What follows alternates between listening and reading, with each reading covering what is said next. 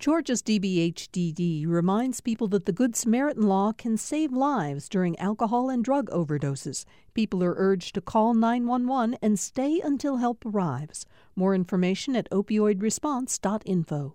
Thanks for listening to the Political Rewind podcast. Be sure to like and follow us and rate us on Apple, Spotify, or wherever you get your podcasts.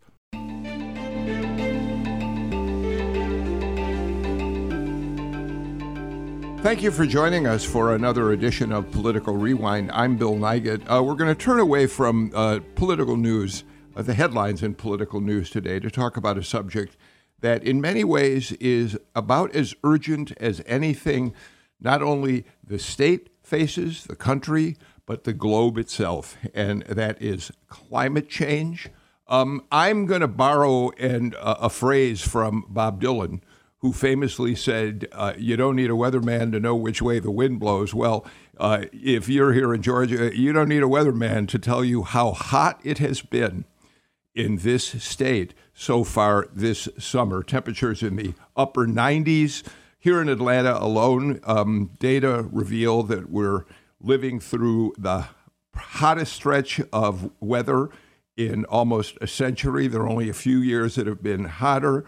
Global temperatures are on the rise. We know droughts are a severe problem, extreme weather events. We're going to talk about all that and more with two leading experts on the subject of climate change. Um, and I want to uh, first introduce Greg Bluestein, who, of course, is my partner on the Wednesday show. You know Greg is the political reporter for the Atlanta Journal-Constitution. And, Greg, I know this is a subject that you want to weigh in on. And one of the things that we'll ask about at some point is the fact that uh, climate change has virtually dropped out of the political dialogue. And it's, you know, we don't hear it in campaigns at all anymore. And we will talk about that at some point in the show. In the meantime, how are you, Greg? I'm great, and you're exactly right. Um, it, it, it has fallen out of a, a lot of the conversation. That's partly our fault, the media, and so we need to do a better job of pressing the candidates on where they stand on, on climate change and what they do to fix it. Well, uh, I think that's exactly right, um, and that's why we're doing the show today, among other reasons. Um, we're joined today by Doctor Marshall Shepherd, who is the director of the Atmospheric Sciences Program at the University of Georgia. Um, he is a longtime international expert on weather and climate. He's a former president of the American Meteorological Society, been the host of Weather Geeks uh, on Weather Channel it's a, it, and podcasting. Um, past chair of NASA's Earth Science Advisory Committee. Um, uh, Professor Shepherd, we could go on with your uh, credits for a very long time, but suffice it to say, we're very pleased that you were uh, take some time to join us today. How are you doing? Bill, thank you for having me again. It's always a pleasure. We're also joined uh, by a colleague who you've worked with over the years, Doctor Marilyn Brown, professor of sustainable systems at Georgia Tech, but also the co-founder of the Southeast Energy Efficiency Alliance. And we'll talk about um, what that organization has done over the years as well today. Um, Professor, I, I also want to point out that when I was uh, looking over your credits, I came across a book that you uh, wrote, uh, uh, were one of the authors of a number of years ago, called Fact, Fact and Fiction in Global Energy Policy. And I think that book uh, really asks some questions that we're going to want to get into during the show today. You, among the questions uh, is industry the chief energy villain? Can we sustainably feed and fuel the planet at the same time? Is nuclear power worth the risk? Those are questions that at some point today we should get into. So thanks for being here, uh, Professor. Oh, thanks. That was a fun book to write. We tried to show both sides of the each of the uh, themes. You know, there's a yes, there's and there's a no. It's uh, all depends sometimes on the perspective. Uh, I okay, so we're going to get into all that, but but um, Professor Shepherd, having you here and given your long career at NASA, I really want to start by asking you to spend just a couple of minutes telling us about your reaction to seeing those extraordinary images from the James Webb Space Telescope, a project that's been in the works for years at NASA, and now we see the first results. Uh, Professor Shepherd? You know, I was I'm still a science geek at heart, so I, I, I'm just thrilled when I see things like that. And I spent twelve years of my career at NASA Goddard Space Flight Center walking uh, side by side with some of the engineers and scientists on the James Webb uh, Space Telescope. So I was like, wow. But, you know, it came to mind, um, you know, as I was thinking about this, I know that there's still people out there that say, well, why are we spending all of this money on space telescopes and going to Mars when we have inflation and things right here in our backyard? And so, you know, I was thinking about it because invariably a weather forecast that we use today or the G P S that you're going to use to get somewhere this weekend on vacation or perhaps uh, even the vaccines that we've taken for the, the for COVID, all of these things developed from research and development that had nothing apparently to do with your day-to-day lives from our perspectives. So the point I'm making is the wonder and awe of those images represents science and technological achievements that ultimately do benefit society, but it also represents the spirit of exploration and so forth. Imagine uh, if those before us had not decided to go west uh, in this own country and say, sort of, oh, it's not, I'm just kind of concerned what's happening here on the eastern side of the United States. So the spirit of exploration and research and development are embodied in those images, and they are just O M G, as the kids say on social media these days. That's kind of how I felt. Well, let me let me tie it directly into what we're going to talk about on the show today. You wrote a piece for uh, Forbes. You you do uh, contribute to them uh, on, on on a fairly regular basis, and you talked about the space telescope. And uh, one of the things you talked about there is just what you're saying, that you worry about this local bias thinking, where we we can't see the troubles that are affecting other people. Our answer to them is say, well, it's not affecting us. Why should we worry about it here? And and so you go on to say that there are people who will say that climate change is about a polar bear. It's not happening in our community. And then you say it's not true. Heat, rainstorms, drought, hurricanes, and possible sea level rise are quite relevant to many communities. And some of our research has identified U S counties at greatest risk from climate change. So it, it ties in directly. And Greg, just you and I are the non-scientists on this panel. The other thing that occurs to me in looking at those p- four pictures now that we've seen from the space telescope is uh, obviously the vastness of the universe, but what a fragile little planet we really are and why taking care of it matters so much, Greg. Yeah, what a small corner of the universe we take up. Because the, because as, as compelling as those images were, what really got me was the sort of uh, the video that showed the zoom in on that sector, and what a huge array of of galaxies and, and, and stars um, that they were, uh, you know, on the on the picture before it was even zoomed in. You know, so that was a zoom in and a zoom in and a zoom in of a little small sector of of what that the telescope was seeing. So um, it really put in perspective for me in a way that that I hadn't even realized before. Um, what a what a small part in this global uh, in this universe that we are, and how important it is to uh, to take care of our little piece of it. You know, from a societal perspective, we also use a lot of data analytics right here on the ground to figure out what's going on. And one of the types that excites me the most is the citizen science that we've been able to engage in, as some of the folks at uh, Georgia Tech, U G A, and Spelman did last summer when they asked the question, you know, is the heat impacting different neighborhoods in Atlanta differentially? And the answer was a big yes, including a range of heat that uh, could be as high as six degrees because many of the neighborhoods don't have trees. They've got a lot of pavement. They've got a lot of heat reflected, a lot of bad albedo out there. So, you know, data is so important at all scales. And the scale I mostly focus on is the uh, is the, is the scale of the city, the uh, suburbs and rural Georgia. I, I we're gonna. I want to get into that with a little more depth in a couple of minutes because you're right. It, it's terribly important to this conversation, especially as the Georgia population shifts from rural parts of the state to urban centers. But let me start with a broader uh, uh, look at this, if I might, uh, Professor Shepherd. Uh, I'm looking at the data from your old employer, NASA. And uh, they have a great page that summarizes where climate stands uh, that we should, uh, uh, Chase, we should post it on um, our social media so people can look. Um, and they do kind of a summary. So let me just go over a few of the things they say, Professor, and you pull out what you'd like to talk about. They point out carbon dioxide levels in the air are at their highest in six hundred fifty thousand years. Uh, global temperature is up more than uh, one degree Celsius, and that nineteen of the, that's since uh, eighteen eighty, and nineteen of the warmest years have occurred since two thousand.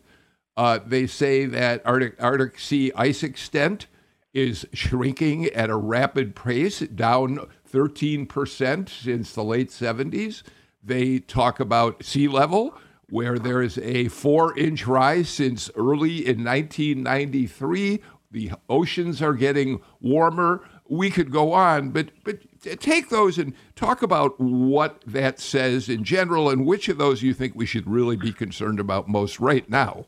Well, my good colleagues at NASA, I love them to death, and I'm uh, a part of the fold. I, I think that website is useful, but it still doesn't get to the point for someone in Newnan, Georgia, or someone in Canton, Georgia, in terms of what that means for them and their communities. Uh, that heat uh, manifests itself in, in, in more extreme and intense heat waves that affect someone in Blue Ridge. Uh, that heat affects the intensity of the rain rates, because we know that the climate system, as it warms, can have access to more water vapor. So when we're driving down Interstate eighty-five, as I was this weekend going to my son's A A U basketball game, eighty-five could not handle that rainfall. It was literally ponding on eighty-five because our infrastructure is overwhelmed by this generation's rainstorms. Uh, the sea level rise in coastal communities in Savannah and Brunswick and so forth, Saint Simons, uh, they are impacted. The shrimp uh, industry there, because of the warming temperatures. I still think as I drive back down to my alma mater at Florida State University sometimes, and I drive through Albany and Cairo and some of those places and see those pecan trees and other agricultural activity overwhelmed by Hurricane Michael.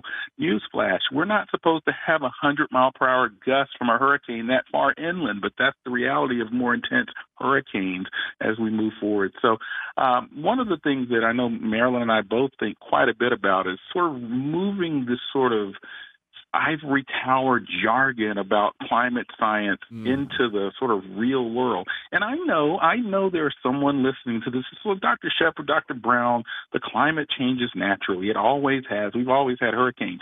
Indeed, we have. We certainly know that. But I always use this analogy to make the point about why that's a flawed narrative. Grass grows naturally, too. But when we fertilize our lawns, it grows differently. And so that's what's happening to our climate system. We're fertilizing it. So, uh, Greg, I want to give you a chance to jump in and ask questions in a minute, but let me follow up with uh, Professor Brown on that uh, for just a moment. Um, Professor, are we uh, uh, are we entering periods? Is, is there anything anomalous about how hot the uh, state of Georgia has been this summer, or is this the beginning of the fact that my children are going to have to live in hotter and hotter climates if we don't f- find a way to mitigate Uh, the problems with climate change? Yeah, I think you've got it right. It's a trend, and uh, we've got to bend the trend of the curve in the future. However, it's very unlikely that we'll return to the past. Uh, that was a con- that was a conclusion of the last Intergovernmental Panel on Climate Change report, um, which concluded that uh, there are now limits to adaptation. We have taken the climate now into some extremes that uh, we can't recover from. And the typical examples you hear about are uh, coral reefs and rainforests and coastal wetlands. But for people, there are places now where the combination of heat and humidity makes it impossible to for life to proceed without protections, without air conditioning, without breezes, without you know artificial supplementation, supplementing of uh, you know conditions to make it livable. So we've we've in a sense hit some limits that we won't be able to go back on, and I find that so depressing. I don't want to leave on that note, but that is an important note to for. I think your listeners to hear. Greg, you want to jump in? Yeah, I mean, Professor Shepherd, I, I want to go back to something you said about Hurricane Michael, because I think that was a wake-up call to some Georgians who thought that community communities far from the shore um, were somewhat insulated from these from the, from higher energy um, hurricanes. Um, I mean, in, Matthew and Irma in twenty sixteen and twenty seventeen reminded us that even though we have a, this sort of concave coastline, we can still be sideswiped by these very powerful hurricanes. And then, and then Michael followed up, reminding us that, hey, Now, now they're affecting communities hundreds of miles of inland. Uh, do you see this trend continuing because of the higher, uh, higher, climate, high, higher temperatures? Greg, I, I mean, the, the peer review literature is crystal clear on this, um, uh, and again, even some that were essentially initially doubtful are now kind of in the camp that notes that going forward, we from today forward, we expect a generation of stronger storms, not necessarily more of them, but when they happen, they'll be more intense. And what that means for Georgians is even if we're not getting direct landfalls on our coast, Uh, we'll have these storms occasionally like a Michael or an Irene or so forth that move further inland with intensity. And, and, and we'll see more examples of exactly what we saw with uh, Michael. Or if you go to the Carolinas with Florence a few years ago, it actually really wasn't that strong, but it exhibited another characteristic we expect from climate change affecting hurricanes. It stalled. It sat there mm-hmm. and just dumped copious amounts of rainfall on many of those agricultural communities where there's poultry and, and swine farming in the Carolina coastal plain. Uh, so these stalling storms, like we saw with Harvey in Houston a few years ago, those are telltale signs of what we have warned about, even in some of my own research that I've done at the University of Georgia on what we expect. So that's why my my narrative really centers around, you know, yeah, we're going to be two, three, five, four, ten degrees warmer than normal. That's sort of part of the story. That's like the fever to the COVID or the flu. But all of the other symptoms symptoms associated with climate change, uh, the, the the heavier rainstorms, the hurricanes, the wildfires, and so forth, those are the things that affect kitchen table lives of Georgians in terms of what yeah. they're paying for Cheerios, gasoline, and so forth. And I think our narrative has failed recently to uh, warn folks in the Southeast about forest fire potential problems going forward. We hear about it in California, the West Coast, you know, is uh, hitting records of damages. But here in the East, we have had a co- good couple of years. However, I do remember back in the late two thousands when uh, East uh, Tennessee and North Georgia were severely hit, and I we need to figure out how to be prepared when that reoccurs. So, uh, I, I, you know, uh, Professor Shepherd, you talked about not wanting to geek out. You want to make this understandable to people like me and Greg, but I do think we need to geek out for just a minute.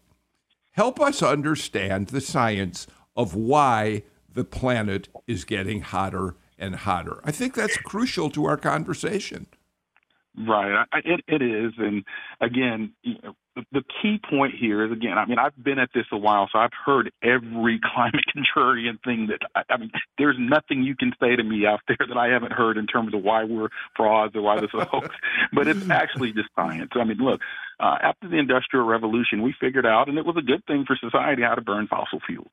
And so if you look at the naturally varying climate, and yes, our climate varies naturally, uh, we got outside of that rather quickly as we started to burn fossil fuels. And so um, most people attribute the heating of our planet to the Mister Sun that's up in the sky. I remember my kids used to sing the song, Mister Sun. But in fact, the sun is just part of the, the the issue. The, the energy from the sun comes in, and then those greenhouse gases absorb and re-radiate. And so we have this greenhouse effect. We survive every night after we wake up from sleep because of the greenhouse effect. If not, we'd be too cold. We, that greenhouse effect is important. However, uh, as we've gotten out of balance, we are actually warming our climate system to a point where uh, it disrupts uh, various weather patterns. It uh, melts uh, uh, the ice in the, the Arctic region, and that leads to further warming because of something called a positive feedback. There's no ice reflecting that heat, so it gets absorbed and then warms the atmosphere. So these things are now causing uh, changes in all aspects of the climate system, our oceans, our ecosystems, and even for us as human beings. So it's honestly just basic physics, things that we've known about for hundreds of years about how the atmosphere will, will respond to greenhouse gases. And so that's really the basic physics of, of what's going on in terms of the warming, but that warming leads to other things. Um, you know what, Greg? It strikes me what, what, what uh, uh, Professor Shepherd is saying, and I know uh, Professor Brown, you would weigh in on this too. We're kind of we're living in this giant uh, terrarium, is what it really amounts to. Uh, I actually bought a terrarium for our house a couple of years ago and got very clear directions on how to sustain it, keep things going. And within about three months, the whole thing had died completely.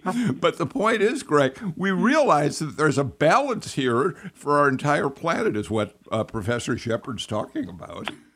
Yeah, and Doctor Brown, it seems like we are, we're out of that balance. And, and I guess one of the key questions is, how do we... Are we too far out of that balance to make any lasting change at this point?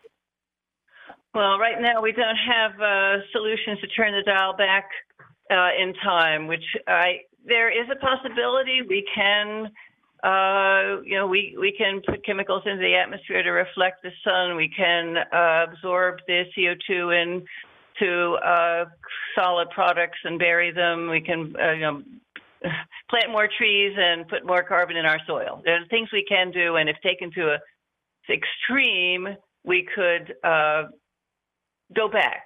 I had said we can't go back. We could go back, but it would it would be a heroic effort. For now, we really need to taper the speed of the damage. And uh, Marshall was correct in saying it it is the burning of fossil fuels that's a preliminary, the primary culprit. And we don't want to forget that message, that we know what the cause of climate change is. And it is the C O two that's being released from coal, from a natural gas, and from oil. Greg, you want to weigh in again?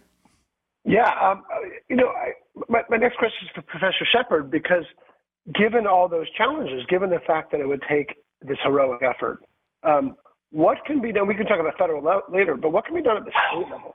Because we're about to have, you know, gubernator- we're about to have a gubernatorial election where this has not really come up as a major issue, but it could.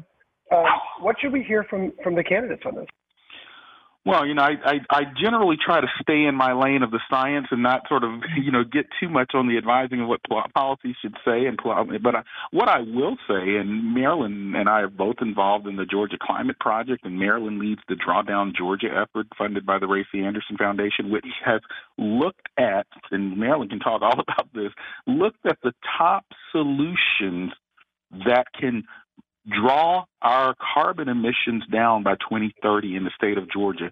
Uh, between the Drawdown Georgia effort and some of the efforts of the Georgia Climate Project, including the Georgia Climate Conference, uh, there is a playbook available to policymakers in this state that can move us forward. Uh, there is, uh, we've done the work, the academics and our partners and N G Os and private sector, we've put in the work here in the state. So uh, for either candidate, either political perspective out there, uh, the Georgia Climate Project, Drawdown Georgia, has a template for information. I will say that, I, I mean, it, I think in a stealth way, the state actually is doing fairly well in terms of, you know, look at the, the Rivian truck plant and the E V battery plant up I eighty-five and various other things. There are really some exciting sort of sustainable activities that will help our climate going on within our state. But I just want to emphasize, and Marilyn, you can pick up on this because you're the leader of Drawdown Georgia. We have a play. We've done the work uh, for uh, policymakers when they're ready to move on this topic.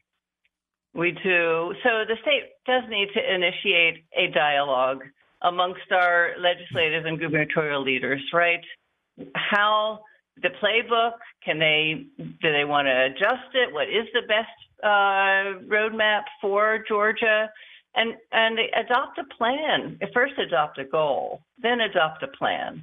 That's the usual um, chronology. So twenty-four states of the U S have goals, twenty states in the U S have plans for achieving those carbon reduction goals. And yeah, I think that's Uh, not asking too much to set uh, out a goal and and a plan for doing that. We our plan from Drawdown Georgia would reduce the state's C O two emissions fifty percent by twenty thirty relative to the baseline benchmark of two thousand five.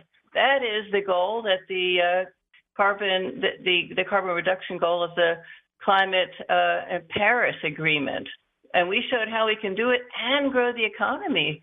Uh, as you've all said, so much is happening in the business realm in Georgia, in, including having the largest solar assembly plant in Dalton and the E V um, battery recycling new facility being built.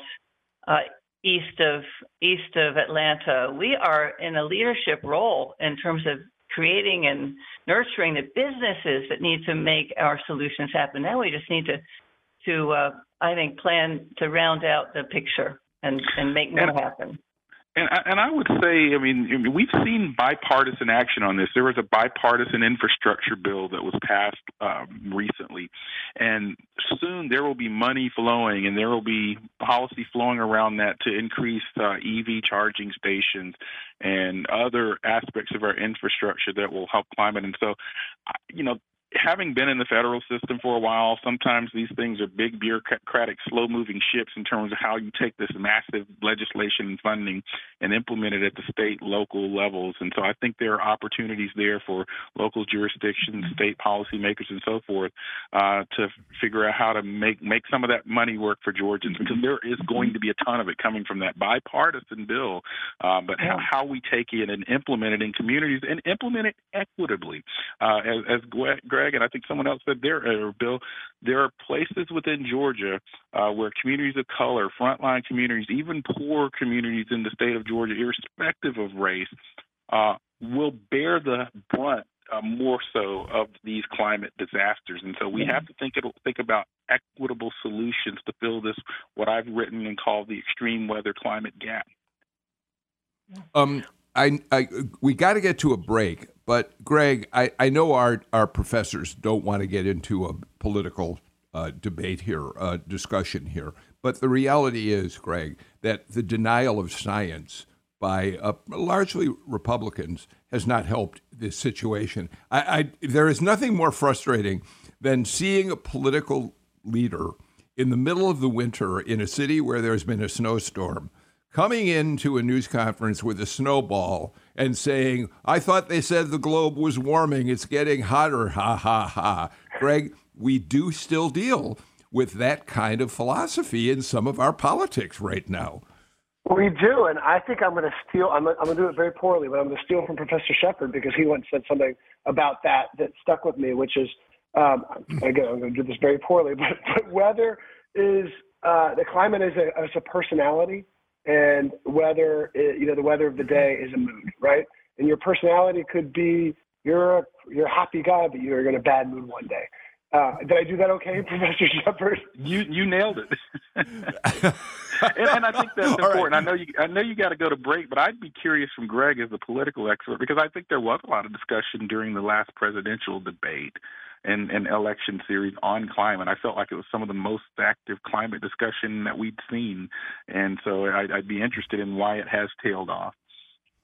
All right, let's do this. That's a great uh, way to tease the next segment of the show. I also, in the next section, we have to talk about a couple other things. What does the Supreme Court ruling on E P A mean to efforts to fight climate change? And as uh, as both Professor Shepherd and Professor Brown pointed out, there are plans in the works that both of them, and you, Professor Brown particularly, have been deeply involved in, in trying to make a difference here in Georgia. We'll talk about all that and more with our panel after these messages.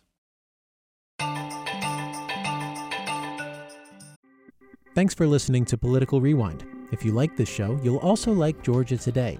It's a daily podcast from G P B News, bringing you compelling stories and in-depth reporting that you won't hear anywhere else.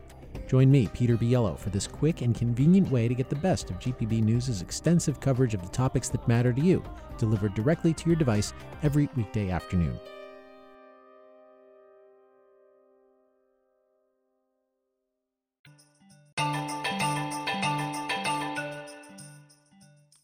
We're talking about climate change today on Political Rewind. Greg Bluestein from the A J C. Uh, my partner on the Wednesday show is here. So is Professor Marilyn Brown from Georgia Tech and Professor Marshall Shepherd at the University of Georgia. Um, Professor Brown, you you, you and, and Professor Shepherd have already mentioned a couple times the efforts that have been uh, undertaken here that you've been both deeply involved in. You talk about the integrated Uh, Georgia Integrated Resource Plan, the Drawdown um, uh, Plan.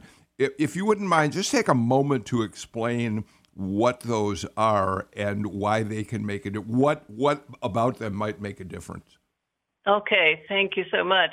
Well, we uh, began a project with the support of the Ray C. Anderson Foundation called Drawdown Georgia about five years ago, and we engaged many universities across the state, uh, U G A, Georgia State, uh, Spelman, and, and uh, of course, Georgia Tech, and many organizations in the communities, too, to be sure that they plan that the road mapping process was uh, able to take advantage of the views of many different uh, organizations and people.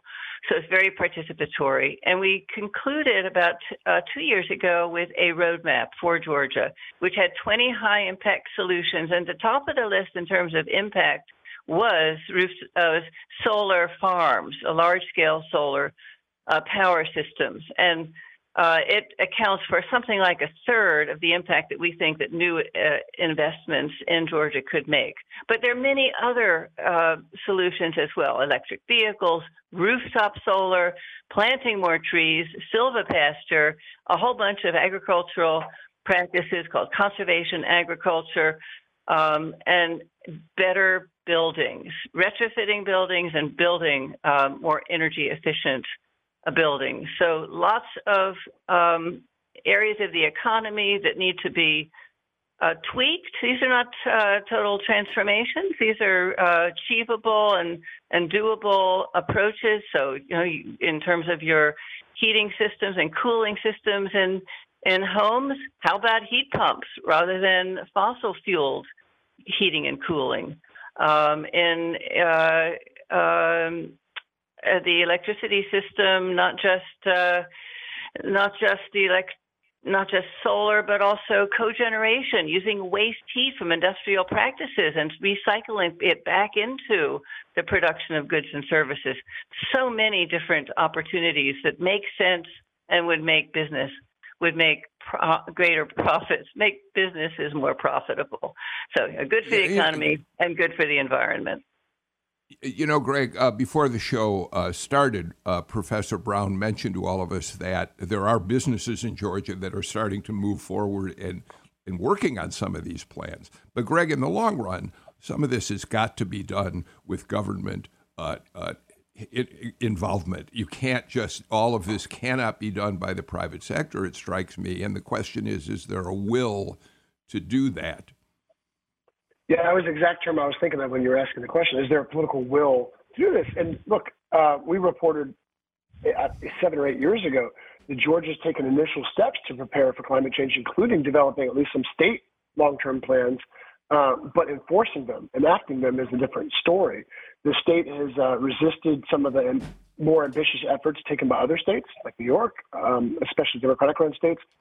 And while former Governor Nathan Deal, he supported a, a six million dollars effort back in twenty fourteen to rebuild Tybee Island's dunes, um, he said it should be up to local authorities to adopt restrictions and take other preventative measures on their own, and, and not the state. And you know, that's that's taking a very narrow view of something that is a, a truly global issue. Yeah, I would I would add to that. I think one of the things that we've just recently started in uh, here at the University of Georgia, and I want to um, particularly give note to the uh, Institute for Resilient Infrastructure Systems and the U S Army Corps of Engineers. Uh, we have a large uh, funded partnership with the Army Corps Uh, called the Network for Engineering with Nature, and we're looking at ways to engineer our coastlines and our, our communities using nature-based solutions to mitigate uh, climate change and its impacts, and in some cases adapt. Just to sort of geek out from a solution standpoint, uh, when Marilyn was talking about Drawdown Georgia earlier, she was talking about really what falls into a batch of what's called mitigation solutions. We're trying to mitigate uh, you know, carbon dioxide. We're trying to reduce the amount of C O two in the atmosphere and the system. Uh, there are another set of policies that are called more adaptation policies, and that's really what Greg was referring to in terms of mm-hmm. coastal communities. And then Marilyn mentioned the sort of sort of um, or extreme solution, which is geoengineering or climate intervention. We need a basket of all of those from a policy policy perspective, and, and it needs to be from the local to the international scale. And so, you know, I you know I, I look forward to that. And you know, I know, Bill, you you referred to uh, before the break the, the recent Supreme Court ruling. Uh, I was I was uh, quoted in some national media as saying it felt like a gut punch to the climate movement in a sense. Uh, and I, I don't know all the legal ramifications, but I do know this: we've got to get carbon dioxide and greenhouse gas greenhouse gas emissions under control. Uh, I was at NASA, but this isn't rocket science. We know what's causing sure. climate change and the problems facing our state. It's we've got to reduce C O two emissions and greenhouse gases, and move eventually towards a renewable energy economy. So, uh, excuse me for if I throw something out here, Professor Shepherd, that may not be clear in my mind. But do I not recall that the university, I think the University of Georgia has is monitoring, has sensors that are monitoring sea levels along the Georgia coast that are yep. efforts to try to keep things uh, keep things under control or look at how they can make, make uh, changes? I actually think that's our colleague Kim Cobb, that that formerly of Georgia Tech, that has now moved on oh, to Brown okay. University. She has a really okay. amazing sea level sensor system that she's put out along the coast. I know there's some people from the University of Georgia and our Sea Grant program at NOAA at the University of Georgia that are certainly in collaborative with. Uh, shout out to Professor Kim Cobb, by the way, uh, a good colleague of Marilyn and I. Uh, but yes, yeah, so we we. Look, Bill uh, and, and, and Greg, we know what's happening. We know sea level is rising. We know that the hurricanes are more intense. Uh, I, I was invited to the White House virtually a few weeks ago, or maybe a few months ago now. Uh, the White House pulled together a group of scientists to talk about climate delayism.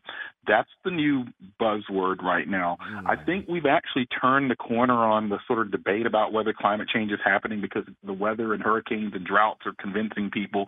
Um, but now there's this term called climate delayism, this idea that we know things are happening, but there's a stall, whether it's intentional or not, in terms of moving the policies through that need to be done. And so the White House brought some of us together to think about ways that we can move beyond the climate delayism at the national and local and state levels. Um, all right, let me let's talk about the uh, Supreme Court's E P A ruling. Greg, obviously we know that at the end of this session, we saw what it means to have uh, such a conservative majority on the court in, in several key rulings that came out. And one of the most anticipated, aside from the Roe ruling, aside from the New York gun ruling, was this E P A ruling. Uh, the case involved a question of whether the Environmental Protection uh, Agency had overshot its authority, overstepped its authority by trying to control emissions at power plants around the country and asking for some significant mitigation efforts. Um, the court ruled that E P A had overstepped. And here's just one uh, part of the ruling that was written uh, by uh, Chief Justice Roberts. Capping carbon dioxide emissions at a level that will force a nationwide transition away from the uses of coal to generate electricity may be a sensible solution to the crisis of the day, but only Congress or an agency with express authority from Congress can adopt a decision of such magnitude and consequence. And Greg, that ruling comes at a moment when we know Congress is unlikely to be able to get together to do anything about any issue they take on. Greg? Yeah, gridlock is the word of the day in Congress. Uh, it's taking, you know, it takes a tremendous amount of political will just to get, um, just to get fairly minor pieces of legislation passed. And just like with the with the overturning of Roe v. Wade, we're still not sure quite the implications, the the the, the longer range effects of this ruling, because it could set the stage for new limits on the regulatory power of other agencies as well, and it also could have um, significant immediate impacts on President Biden's uh, and the White House's um, plans to combat climate change, because the, the president during his twenty twenty campaign, he said he was going to take a big government approach. Well, now this court opinion is, is calling into question whether uh, there should be a sort of executive big government approach allowed without congressional approval. Professor Brown, we do know that Georgia Power has a plan, and you'll tell me, I think, about, about it in more detail than I know it, to move away from fossil fuel, from coal produce, uh, coal plants. They are moving increasingly to more sustainable forms of energy. Um, but this is a sort of ruling that may not change their thinking, and in fact, we're told they're not going to, but for um, uh, uh, electrical companies across the country, they might be disincentivized from changing over. Uh, yes. So I do think you're correct, and uh, utilities will not in the short run um, feel a need to change any of their immediate plans, but um, in the long run, this has potentially very significant effects. Greg did a great job uh, summarizing that the um, Supreme Court uh, uses the major issues doctrine. They resuscitate this concept that has not been talked about for a long time. I think not since so some of the uh, smoking uh, uh, regulations from ten, fifteen years ago. So this doctrine prohibits uh, regulating emissions, what they call outside of the power plant, meaning that the um, nature of the fuel to be gen- to be used in generating electricity uh, cannot be dictated through executive action. The major issues doctrine says if it's a major issue, that Congress has to be explicit in defining exactly what the rules should be, and that the executive branch, that is, Energy, the Environmental Protection Agency or uh, Department of Energy, doesn't have the authority to create the specifics unless they have been specifically defined by um, the uh, the Congress. So it's just not, we're not going to see any major new regulatory uh, action under the Clean Air Act as a result of this uh, West Virginia versus E P A ruling. You're correct, though, that in the short run, it's probably not going to change anyone's immediate plans. So I've got to get to a final break, uh, but when I come back, I want to ask what uh, our two uh, experts think about the fact that Georgia Power is investing so much in being the only power company in the country right now trying to put two new nuclear reactors online, and whether that's a positive solution or step toward solving uh, some of the problems we face right now. We'll do that and more after these breaks.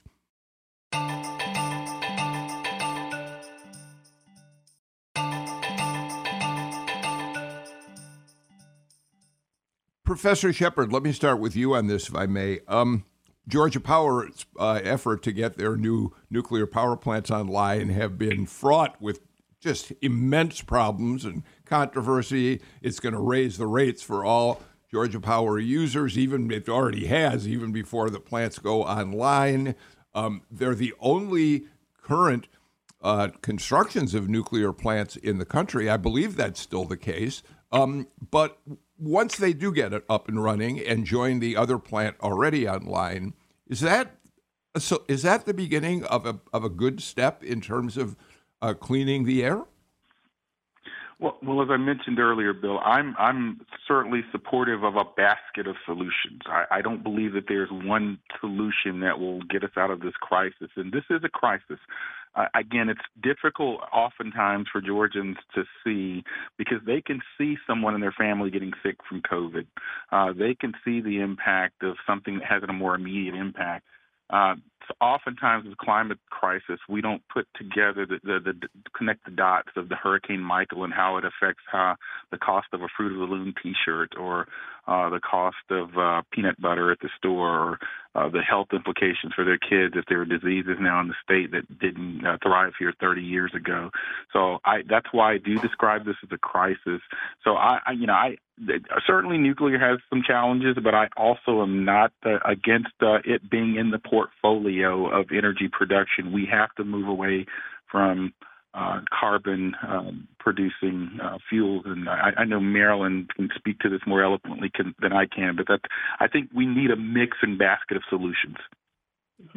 Yeah, well, you know, we do have almost one hundred nuclear units in operation in the U S today, and nuclear power meets about twenty percent of the electricity demand of the U S. It is a major player, and it is essentially carbon-free. By the way, the last unit that came online was Watts Bar Unit two in East Georgia. I was the chair of the Nuclear Oversight Committee at the Tennessee Valley Authority. I worked for eight years to get that plant up and running. It uses the old technology, not the A P one thousand. This plant in Georgia is the first of a kind in the U S. There are types of A P one thousand. There are A P one thousand plants going in to China and to uh, the Middle East, but this is the one and only plant here. It is going to cost something like thirty billion dollars in the end, and I think that's way too much. I don't know what happened. The uh, plant in East Tennessee cost a third of that, you know, and was practically uh, up and running on time, as well as just a little bit over budget. So there, it's a new plant. Anyway, I am all in for nuclear in general, as is Europe, by the way. Germany is reconsidering. I don't know if they will take any action to resuscitate their nuclear fleet, but now that they're unable to get, you know, we haven't talked about Ukraine, uh, the gas that they need, uh, Europe is wondering, should there be a bigger role for nuclear? And the plant that's coming into England, it's now under construction, nearing completion, is uh, is becoming pretty popular. It may help them get through the winter months. So I do like the all-in approach that Marshall talked about, and I don't think we should uh, be too. I don't think we should be too heavy-handed about the the problem of the cost. I, I know that it's a ratepayer um, issue. Rates will rise. They already have risen, and that's painful. Well, I, I of course, I did, I, I'm glad you clarified that, both of you. I, I wasn't suggesting it was a complete solution, but Greg, I think it's safe to say there are many people out there who think are find this very controversial, and and there's been political campaigning against the amount of money that's being spent on on these uh, new plants. So I do think it's a worth at least examining a little bit, Greg. Yeah, and we talked about political will earlier. There was political will to, to, to build Vogtle. It took a tremendous lift by not just Governor Deal's uh, administration and uh, legislative leaders, but also uh, before that. You know, uh, I, I look back at the archives. I wrote a story back in two thousand six about, about um, Energy Secretary Samuel Bodeman came to Waynesboro, Georgia, to push um, to end a thirty-year hiatus